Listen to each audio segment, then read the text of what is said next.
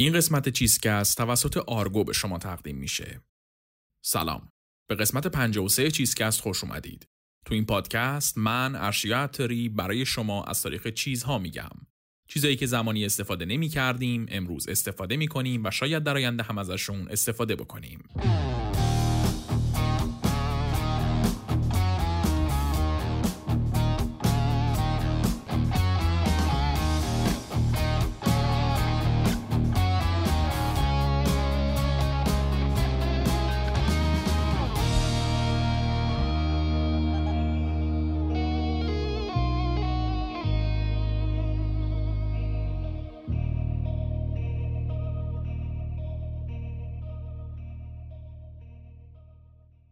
تو این قسمت می‌خوایم تاریخ آبجو رو تعریف کنیم.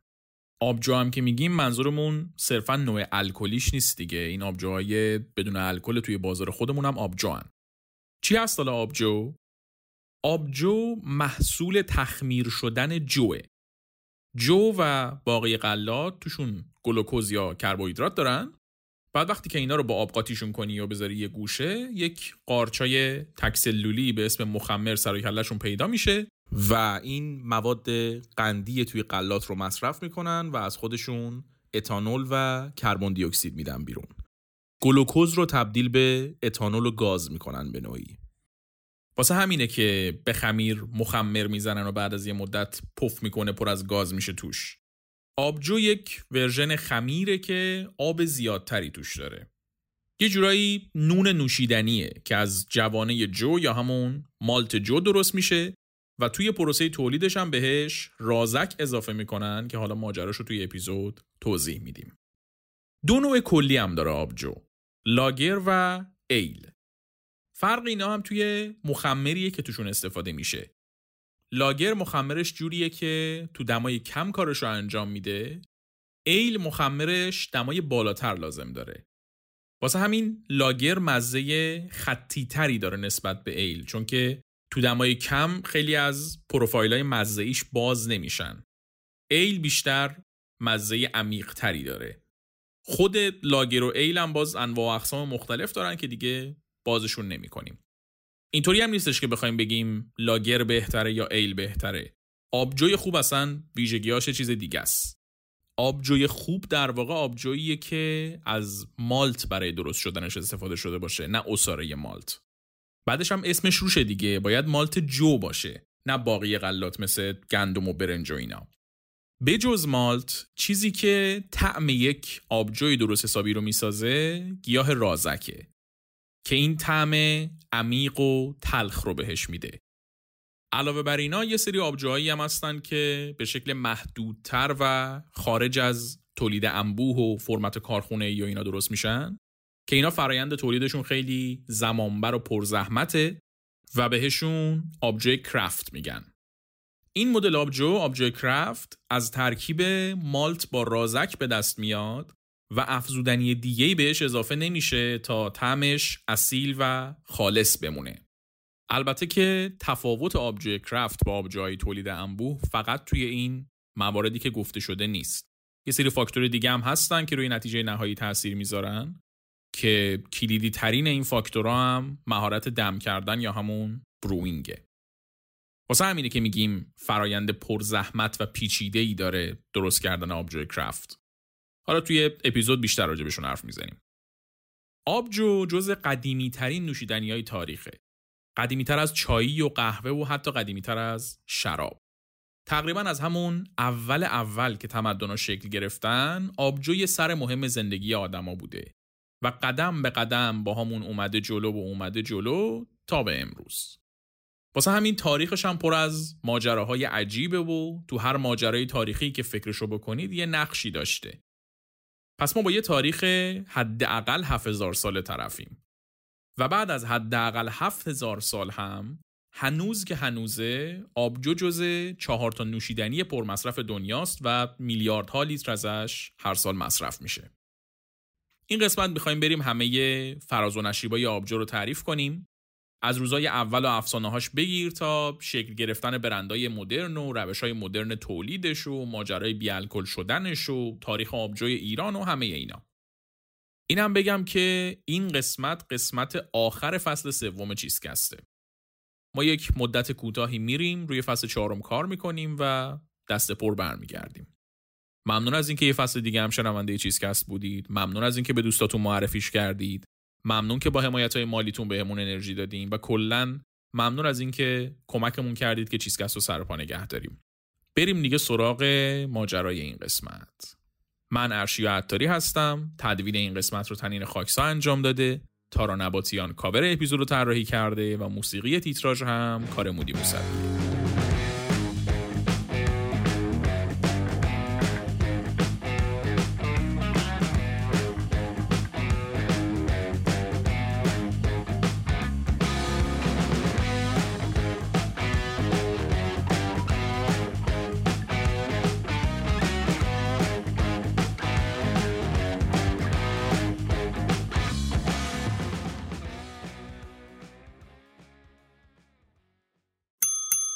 اسپانسر این قسمت چیزکست آبجوی craft آرگوه. آرگو بعد از آبجوی مجیدیه دومین برند آبجوی ایرانیه که از سال 1309 شمسی کارشون رو شروع کردن و بعد از یک دوره وقفه چهل ساله دوباره مشغول تولید آبجوی craft شدن اما این بار بدون الکلش.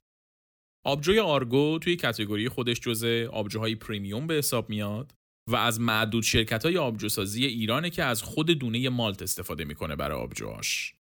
کیفیت کلا براشون خیلی اهمیت داره.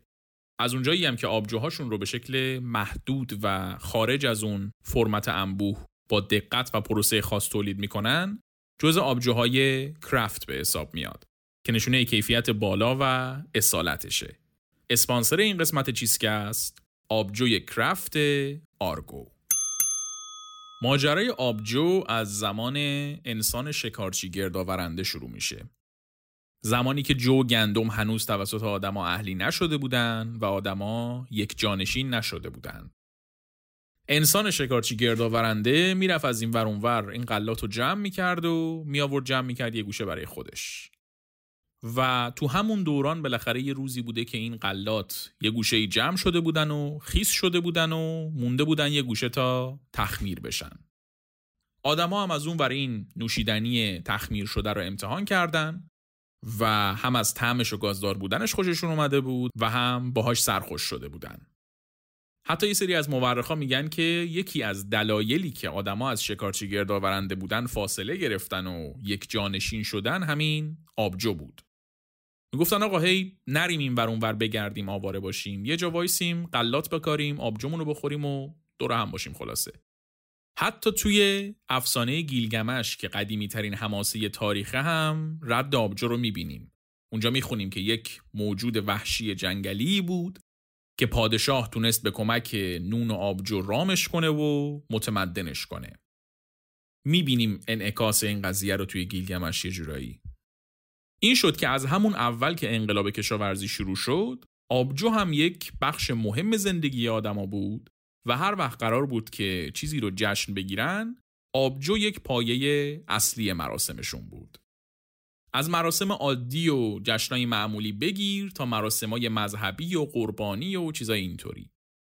ایران خودمون هم جز اولین مناطقی بوده که آدمای یک جانشین توش آبجو درست می‌کردن. یک منطقه توی کرمانشاه هست به اسم گودین تپه که این جزء اولین جاهایی بوده که توش آبجو درست می شده.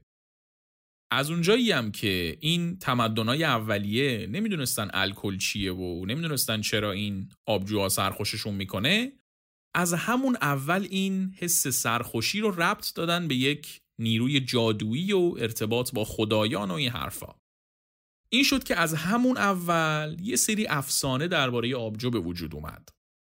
مثلا مصریا یک الهه‌ای داشتن به اسم حاسور که اصلا پیدایشش گره خورده بود به آبجو. می‌گفتن رع که خدای خیلی قدرتمندی بوده یه روز توهم توطعه میگیرتش و با خودش فکر می‌کنه که آدما می‌خوان بر علیهش کودتا کنن. اینم میاد یک موجود معنسی درست می‌کنه که می‌شده دخترش. اسمش هم می‌ذاره هاسور هاسور معمور میشه که آدما رو مجازات کنه و همشون رو بکشه و خونشون رو بنوشه. یه مدت که میگذره و این هاسور هی آدما رو می‌زده و میکشته و خونشون رو میخورده رع می‌بینه که ایداد بیداد الانه که این حاسور بزنه هر چی آدم هست و بکشه نسل آدم رو از رو زمین برداره. اون وقت دیگه اصلا کسی نمیمونه که بخواد منو بپرسته. این میشه که میگه چیکار کنم چیکار نکنم میاد و آبجو رو خلق می‌کنه و رنگ قرمز بهش می‌زنه و به جای خون میده به حاسور. حاسور هم شروع می‌کنه خوردن آبجو و انقدر می‌خوره و می‌خوره که خوابش می‌گیره و میخوابه. وقتی که حاسور بیدار میشه تبدیل میشه به یک الهه خیلی مهربون و رام و دوست داشتنی. این باور انقدر جدی وجود داشته بین مصریا که وقتی توی مراسماشون دور هم جمع می شدن و آبجو می خوردن صبحش که پا می شدن پای مجسمه حاسور وای می و تبل می زدن و یک مراسم مذهبی طور اجرا می کردن. کلا مصریا خیلی آبجو رو ارج قرب می‌دادن بهش در حدی که حتما با مومیایی یکم آبجو هم دفت می‌کردن. که اگه طرف توی زندگی بعد از مرگش دلش آبجو خواست دم دستش آبجو داشته باشه.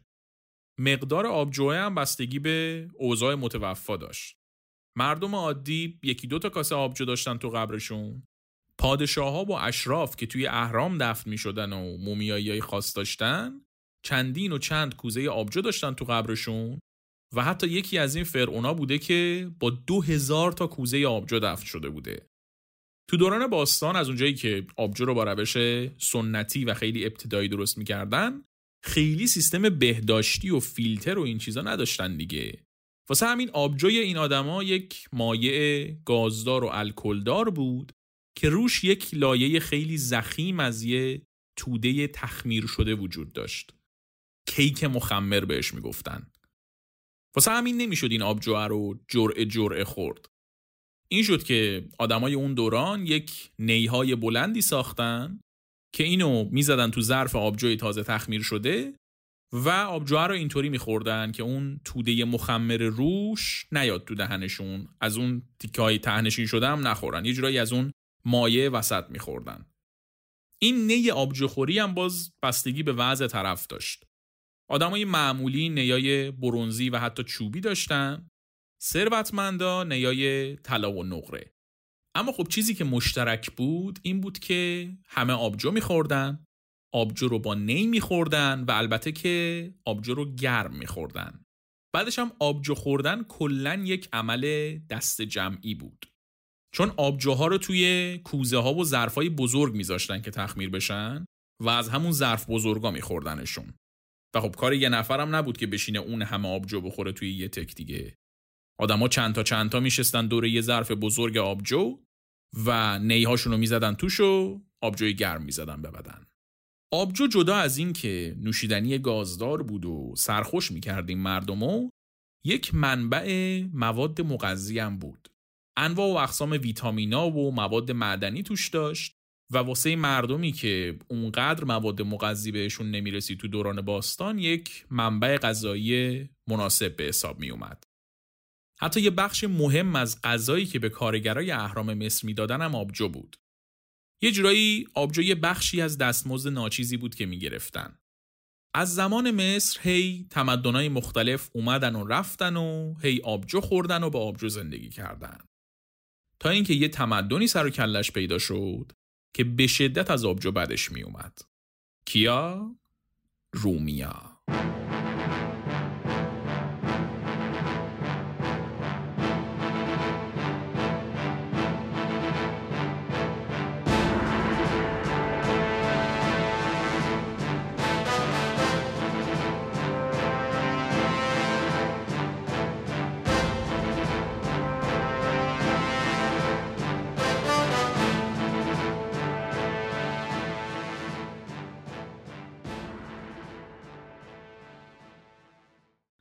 رومیا از قرن هشت قبل از میلاد سر کلشون توی شبه جزیره ایتالیا پیدا شده بود و یواش یواش قلمروشون رو توی اروپا گسترش داده بودن.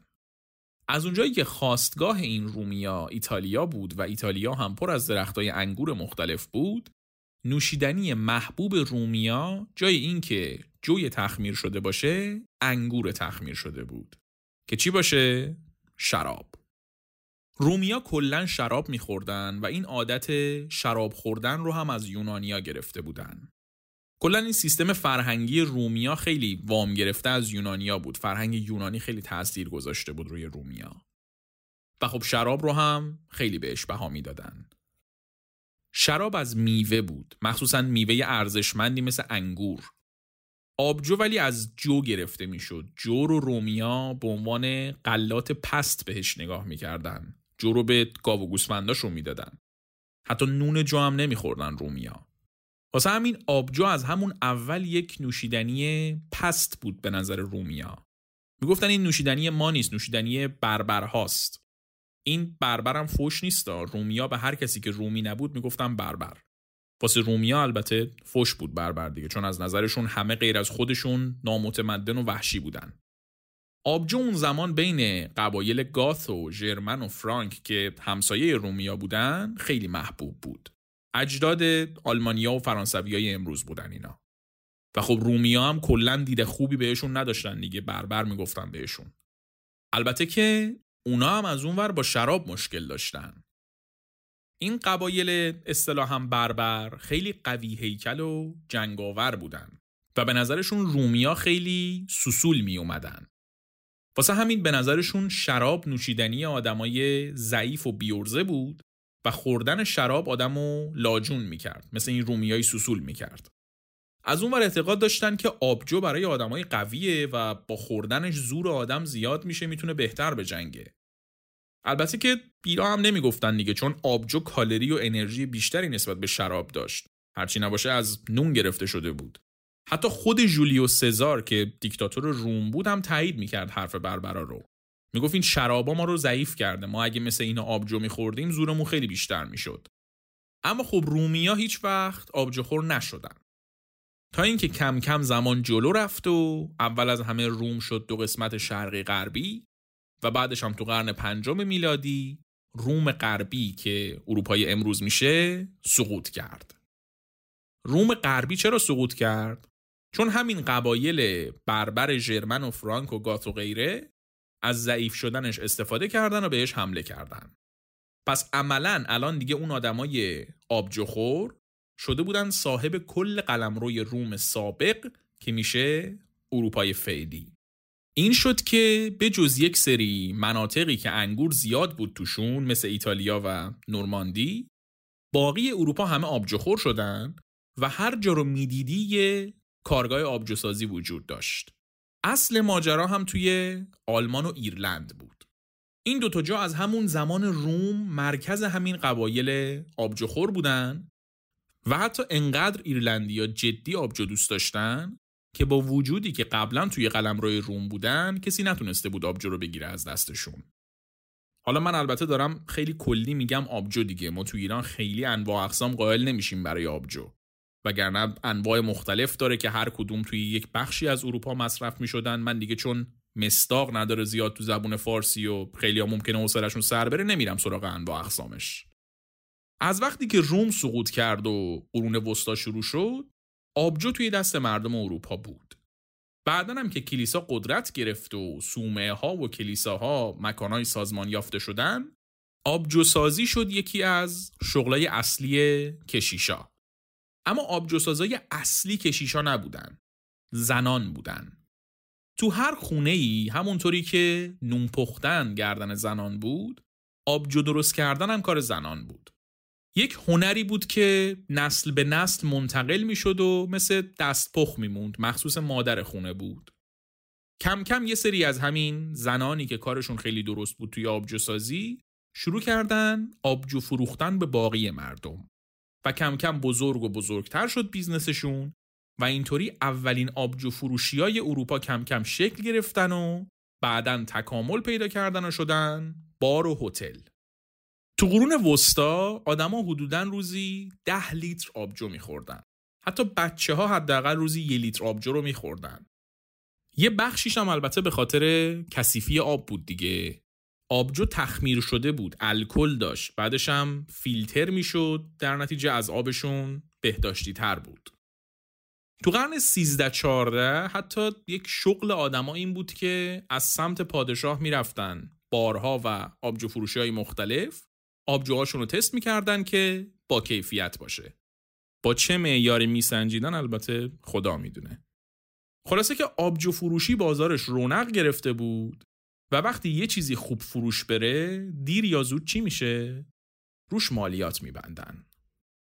تو امپراتوری مقدس روم که می‌شد تقریبا آلمان امروز جدا از مالیاتی که روی خود آبجو میبست دولت روی مواد تشکیل دهنده آبجو هم مالیات میبست.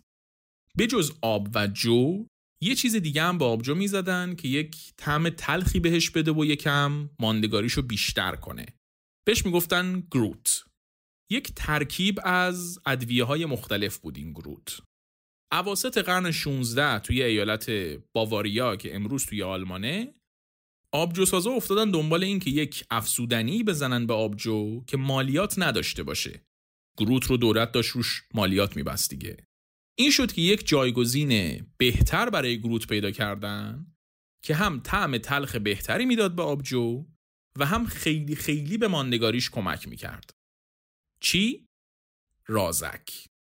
رازک یک گیاه سبز رنگه که امروز جز مواد اصلی آبجوی درست حسابی به حساب میاد. این میادین طعم تلخی که از آبجوی کلاسیک می‌شناسیم رو میده بهش و مهمتر از طعمی که بهش میده میاد و باعث میشه که ماندگاری آبجو بره بالا. در واقع تا قبل از اضافه شدن رازک آبجو توی هر منطقه‌ای باید تازه درست می‌شد و سریع مصرف می‌شد. اما رازک کاری کرد که بشه آبجو رو توی مدت طولانی نگه داشت و به همین واسطه بدون اینکه خراب بشه و کیفیتش پایین بیاد به جاهای دورتر هم فرستادش این شد که فضا باز شد واسه اینکه شرکت های آبجو سازی درست بشن و خود آبجو یه جا تولید بشه فرستاده بشه به جاهای دیگه البته که این سیستم تا مدت ها فقط توی آلمان موند و به جاهای دیگه نرسید. انگلیسی ها اصلا بعدشون میومد از آبجوی رازکدار. می‌گفتن که به درد نخوره فیکه. اما خب این ماندگاری که به آبجو می‌داد کم کم کار خودشو کرد و آبجوی رازکدار پاش به انگلیس هم باز شد. حتی بعدا کمپانی هند شرقی انگلیس خودش باعث شد که یک نوع جدیدی از آبجو درست بشه. اینا تو هند نیرو داشتن. بعد اگر که می‌خواستن از انگلیس واسهشون آبجو بفرستن تو مسیر کیفیتش کم می‌شد ماندگاریش کم بود. این شد که رازکش رو زیادتر و زیادتر کردن و نتیجه شد یک نوع آبجو به اسم IPA که مخفف ایندیان پیل ایله کم کم که به قرن 17 18 میلادی رسیدیم آبجو شروع کرد رقیبای بیشتر پیدا کردن. قبلا فقط شراب بود که باش رقابت می‌کرد. ولی از وقتی که روش های تقطیر پیشرفت کرده بودن انواع و اقسام مشروبای سنگینتر پاشون باز شده بود به زندگی مردم. و این شد که آبجو توی یک زمان کوتاه محبوبیتش رو نسبتا از دست داد. ولی بعد از یه مدتی که این مشروبای سنگین مشکلات جدی درست کردن و کلی آدم سرشون مردن و کلی هرج و مرج و مشکلات دیگه درست شد دوباره آبجو طرفدار پیدا کرد چون که خیلی الکل ناچیزی داشت نسبت به بقیه. اونجوری نمی‌زد طرف و زمین بزنه. مصرف خود آبجو هم نسبتا کم شده بود چون که اولا علم به یه جاهایی رسیده بود که مردم بفهمن الکل ضرر داره. دوما که دنیا داشت به سمت صنعتی شدن می‌رفت. قبلا شما فرزن کشاورز بودی دامدار بودی زندگی ساده بود. به زمین سر می‌زدی دعاتو می‌کردی میچرخیدی واسه خودت.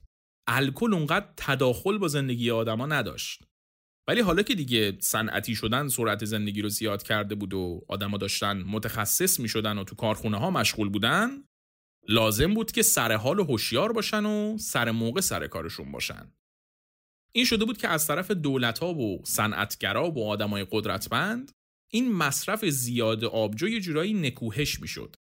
آدما تشویق می شدن به اینکه یکم مراعات کنن خلاصه کمتر بخورن.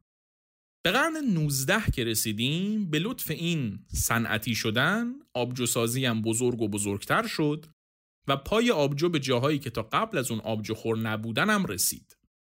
یکی از اون جاها کجا بود؟ آمریکا.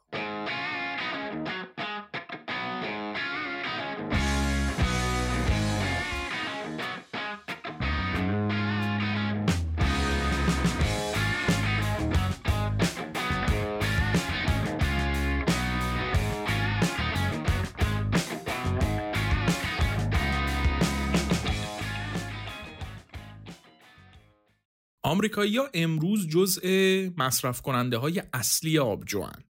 ولی تا اواسط قرن 19 آنچنان آبجوخور نبودن. نه که نداشتن ها داشتن. ولی چون تا قبل از استقلالشون مستعمره انگلیس بودن آبجو انگلیسی داشتن. و بعد از استقلالشون هم خیلی طرف آبجو نمی‌رفتن ویسکی میخوردن. اما از اواسط قرن 19 کم کم اوضاع تغییر کرد. چی شد که تغییر کرد؟ اوضاع ایرلند و آلمان خیلی خوب نبود. واسه همین کلی مهاجر ایرلندی و آلمانی پا شدن اومدن آمریکا. و با خودشون آبجوهای ایرلندی و آلمانی آوردن. و به همین واسطه کم کم آبجوهای اینا بین آمریکایی یا محبوب شد و آمریکایی هم افتادن به آبجو خوردن. یه اتفاق مهم دیگه ای که توی قرن 19 افتاد این بود که آدمایی مثل لوی پاستور اومدن و یک سری پروسه های علمی تعریف کردن برای تولید آبجو. اینطوری هم آبجو تولیدش صنعتی تر و علمی تر شد همین که پاستوریزه شد بهداشتی تر شد اینجای ماجراست که کارخونه هایی مثل کارلزبرگ و هاینکن و بادوایزر و اینا درست میشن و آبجو یک فرمت کارخونه ای به خودش می‌گیره. در واقع تا قبل از پروسه علمی نمی‌شد اونطوری صنعتی تولید کرد آبجو رو ولی خب الان امکانش فراهم شده بود. اواخر قرن 19 هم یک اتفاق خیلی مهمی میفته که تو اپیزود نوشابه هم بهش اشاره کردیم. آقای ویلیام پینتر میاد تشتک رو اختراع می‌کنه و تاریخ نوشیدنی های گازدار رو به قبل و بعد اختراع تشتک تقسیم می‌کنه. با وجود تشتک می‌شد بطریای آبجو رو درست حسابی بسته بندی کرد و به شکل کارخونه‌ای فروخت. و خب این باعث می‌شد که صنعت آبجوسازی خیلی خیلی گسترده بشه. این شد که به قرن بیستم که رسیدیم دیگه آبجوی کارخونه‌ای همه جا پیدا می‌شد. اما این صنعتی شدن و کارخونه‌ای شدن آبجو یه ایراد بزرگ داشت. اونم کم شدن اصالت آبجوها بود. آبجویی که قبلا با حوصله و با مواد ارگانیک درست می‌شد و از خود مالت طبیعی توش استفاده می‌شد الان باید توی مقدار زیاد و صنعتی درست می‌شد و همین باعث شده بود که به جای مالت بیان از اساره مالت و مواد افزودنی دیگه استفاده کنن. و در نتیجه آبجو تبدیل بشه به یک نوشیدنی صنعتی اون طبیعی بودنش رو از دست بده. همینم بود که از همون موقع آبجوی خوب آبجوی کارخونه ای نبود آبجوی کرافت بود. آبجوی کرافت توضیح دادم اول اپیزودم آبجوییه که معمولا توی مقیاس کمتر و با وسواس بیشتری درست میشه موادش خالصترن وقت بیشتری روش گذاشته میشه و طبعا ارگانیکتر و مزه بهتری داره یه جورایی آبجوی غیر کرافت مثل همبرگر فسفودی میمونه و آبجوی کرافت مثل همبرگری که توی یک رستوران خیلی خوب می‌خورید. بگذریم. گذشت و گذشت تا اینکه رسیدیم به اواخر قرن 19. آمریکایی های قرن 19 خیلی خیلی خیلی مشروب میخوردن. واقعا افراطی میخوردن. درسترش البته اینه که بگیم مردان آمریکایی زیاد میخوردن. این بارها و سالن‌ها پاتوق مردا بود و صبح تا شب همه توش مست بودن. بعد خب این مستی مشکلات درست می‌کنه دیگه از مشکلات داخل خونه و بیمسئولیتی و خشونت خانگی بگیر تا هرج و مرج و دعوا و رانندگی توی مستی و بعد اکثریت جمعیت هم کارگر کارخونه بودن کشاورز بودن اینا هر روز با یه سری دستگاه خطرناک سر و کله داشتن. مست می‌رفتن سر کار کلی برا سرشون میومد حیل کار کردن دستگاه های تیز وجود داشت تیغه های مختلف وجود داشت یا رو اعضای بدنش رو از دست می‌داد جونش رو از دست می‌داد.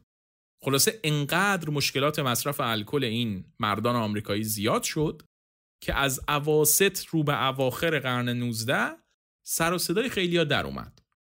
زنان سردمدار این جریان بودن چون دیگه آسی شده بودن از دست شوهرای دائما مستشون. بعدا قشرهای مختلف و سیاسیون هم اومدن طرفدار ممنوعیت الکل شدن و یواش یواش هی این جنبش طرفدار ممنوعیت مشروبات الکلی قوی و قوی تر شد و حتی یه سری ایالت ها شروع کردن ممنوع کردنش. این وضعیت همینطوری جلو رفت و جلو رفت تا اینکه اوایل قرن بیستم جنگ جهانی اول شروع شد. تو جنگ اول آمریکا داشت با کی می جنگید؟ آلمان. و آلمانیا هم که معروف بودن به آبجوهاشون و فرهنگ آبجو خوردنشون. این شد که یک گاردی همه گرفتن نسبت به آبجو و باقی مشروبات الکلی و انقدر موارد و فاکتورهای مختلف دست به دست همدیگه دادن تا اینکه سال 1920 یک متممی به قانون اساسی آمریکا اضافه شد که خرید و فروش و تولید مشروبات الکلی رو کلا ممنوع می کرد. این شد که آبجو هم تو کل آمریکا ممنوع شد. اما بین همه مشروبات الکلی آبجو از همه کم الکل تر بود. این شد که یه سری افتادن دنبال اینکه یک نسخه بی الکل آبجو درست کنن که هم دولت بهشون گیر نده و هم مشتری بی آبجو مونده کمی راضی بشه. از قرنها پیش این ایده آبجوی بی الکل شکل گرفته بود. یه سری کارا هم در راستاش شده بود ولی همه چیز در حد آزمایش بود دیگه کسی نیامده بود تولیدش کنه چون اصلا مشتری نداشت. اما حالا که شرایط ایجاب می کرد و مشتریش هم احتمالا وجود داشت شرکت های بزرگ که دیگه راهی نداشتن شروع کردن به کار کردن روی تولید کردن آبجوی بدون الکل. در نتیجه توی همین دوران ممنوعیت مشروبات الکلی آمریکا سرکله اولین نسل آبجوهای بی الکل کارخونه ای پیدا شد. البته که خیلی تو آمریکا نتونست پا بگیره چون که این قانون ممنوعیت الکل اصلا درست اعمال نشد. کلی گروه مافیایی پیدا شدن که کار قاچاق مشروب می‌کردن. کلی بار و سالن زیرزمینی وجود داشت که مردم می‌رفتن اونجا مشروب میخوردن. از همسایه های آمریکا مشروب قاچاق وارد می‌شد و خلاصه اسمن مشروب ممنوع بود ولی خب تو دست همه بود. همین باگای قانون و زیاد شدن مشروبای تقلبی و مسمومیت و بالا رفتن آمار جرم و جنایت باعث شد که توی دهه سی دولت آمریکا بیاد بیخیال این قانونه بشه و نوشیدنی های الکلی رو آزاد کنه. ولی خب خواسته ناخواسته این توسعه آبجوی بی الکل جریان شروع شده بود. خیلی طول نکشید که کارخونه های آبجوسازی دنیا گوشاشون تیز شد و به این فکر کردن که ما داریم الان یک گروه بزرگی از مشتری احتمالی رو از دست میدیم. چون که آبجوهامون الکل داره. مسلمونا الکل نمی‌خورن آدمایی که به سلامتیشون اهمیت میدن الکل نمی‌خورن زنان باردار بچه ها اینا دیگه الکل نمی‌خورن. پس ما اگه بیایم و یک خط تولید آبجوی بی الکل هم را بندازیم و آبجوها رو توی فرایند تولید الکلشون رو بگیریم می‌تونیم چند برابر کنیم مارکتمون رو. این شد که یواش یواش این شرکت های بزرگ دنیا شروع کردن به کار کردن روی تولید آبجوی بی الکل البته که کار ساده ای نبود چون که تکنولوژی لازم براش هنوز وجود نداشت و بیمزه و بدمزه می‌شد آبجوهای بی الکلشون اواسط قرن بیستم دهه 60 میلادی یواش یواش یک تکنولوژی مناسب برای تولید آبجوی بی الکل با کیفیت و خوشمزه هم درست شد و تولید آبجوی بی الکل خوب یه جورایی ممکن شد. همین دوران تقریبا همزمان شد با انقلاب ایران.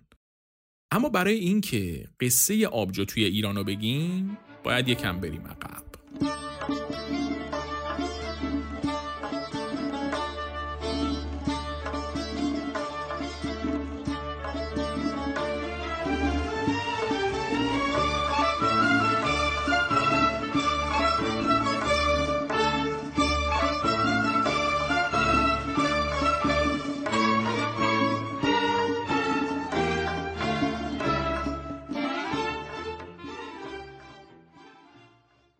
با وجود اینکه آبجو ریشه باستانی داشت توی ایران در طول تاریخ ایران خیلی آبجو خورده نمی‌شد. اگه نوشیدنی الکلی هم قرار بود خورده بشه شراب بود که انتخاب همه بود. این وضعیت بود و بود تا اینکه از اواخر قرن 19 میلادی یواش یواش پای نوشیدنی های الکلی خارجی به ایران باز شد و آبجو هم جز همین نوشیدنی های وارداتی بود. به جز آبجوهایی که توی شمال روسا می آوردن و توی جنوب انگلیسیا واردات آبجو بیشتر از هند بود.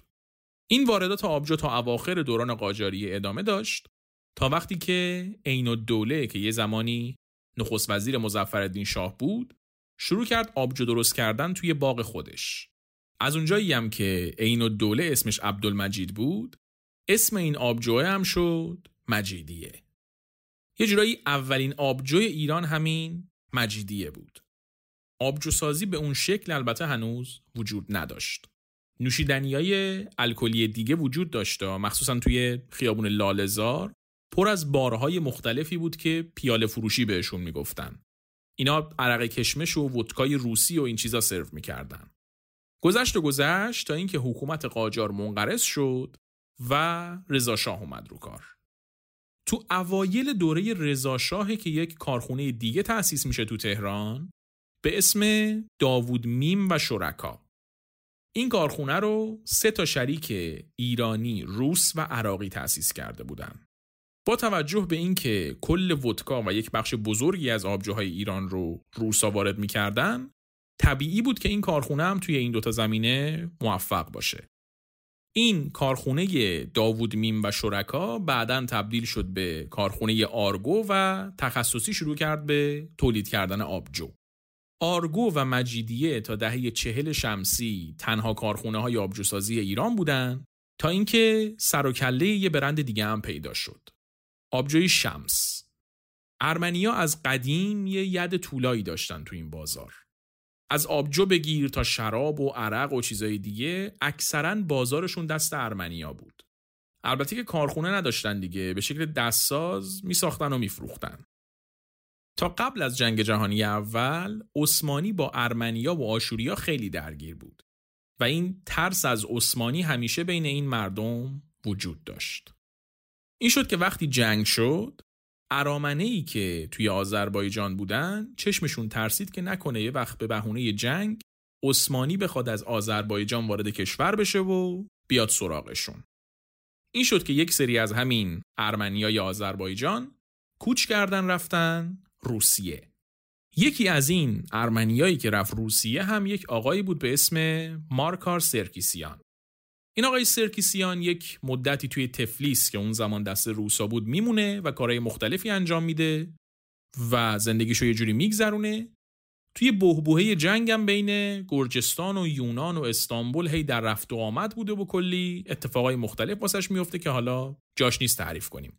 خلاصه بعد از کلی بالا و پایین بالاخره میاد تو تفلیس یک کارخونه صابون سازی می‌زنه و کاروبارش می‌گیره. اما از شانس بدش انقلاب اکتبر اتفاق میفته روسیه میشه شوروی و کم کم بلشویکا قدرت رو دستشون می‌گیرن. و خب تو سیستم شوروی هم مالکیت خصوصی و کارخونه شخصی معنیشو از دست میده. این شد که کارخونه آقای سرکیسیان هم مصادره شد و کاروبارش ریخ به هم. حالا که اوضاع خراب شده بود و جنگم تموم شده بود این آقا تصمیم می‌گیره که برگرده ایران. از اونجایی هم که توی روسیه آبجو ارزون بوده تصمیم می‌گیره که بیاد ایران و کارخونه آبجو سازی بزنه. البته که کار ساده ای نبود دیگه تجهیزات نبود زیرساخت نبود مشکلات زیاد بود خلاصه. به هر ترتیب ایشون یه سری تجهیزات و وسایل رو توی شوروی می‌خره و با کلی بالا و پایین بالاخره بعد از چندین و چند سال موفق میشه که اینا رو وارد ایران بکنه. بعدش هم توی تبریز یک کارخونه چرم و اجاره می‌کنه و شروع می‌کنه به تولید کردن آبجو. کاروبارش هم کم و بیش می‌گیره. توی تبریز در حد خودش موفق میشه. بعد از یه مدت یکی از ارمنیای ثروتمند تبریز به اسم آقای ساهاکیان میاد و پیشنهاد شراکت میده بهش. اما خب معاملهشون نمیشه. آقای سرکیسیان قبول نمی‌کنه که شریک بشه با ایشون. این آقای ساهاکیان هم میره و خودش از آلمان یک سری تجهیزات با کیفیت آبجوسازی وارد می‌کنه و یک کارخونه مجهزی توی تبریز را میندازه ولی به موفقیت کارخونه سرکیسیان نمی‌رسه. یکم که اوضاع به همین منوال پیش میره این دو نفر تصمیم می‌گیرن که رقابت رو بذارن کنار و کارخونه هاشون رو با هم دیگه ادغام بکنن. این میشه که از ادغام شدن کارخونه آقای ساهاکیان و سرکیسیان کارخونه آبجوسازی شمس تبریز متولد میشه. و یکم بعدم توی تهران یک کارخونه بزرگی می‌زنن که میشه همون آبجوی شمس معروف. میگذره و میگذره تا اینکه انقلاب میشه و مشروبات الکلی کلا توی ایران ممنوع میشه. این کارخونه های مجیدیه و آرگو و شمس هم تعطیل میشن و تولید آبجو تو ایران کلا متوقف میشه. بعد از چند سال سوتوکوری این صنعت اون تکنولوژی آبجوی بی الکل پاش به ایران رسید و کارخونه های تولید آبجوی بی الکل یا همون ماشعیر را افتادن تو ایران کم کم به جز آبجوی ساده آبجوهای تمدار با طعمای مختلف هم به بازار ایران اضافه شدن و آروم آروم آروم آروم صنعت آبجوی بی الکل ایران شد اینی که امروز هست.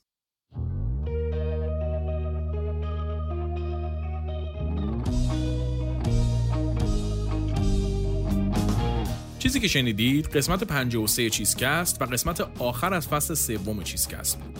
چیزکست هر سه هفته یک بار روزای دوشنبه منتشر میشه و می‌تونید روی تمام اپلیکیشن های پادگیر مثل Castbox و Apple Podcast و Spotify بشنویدش.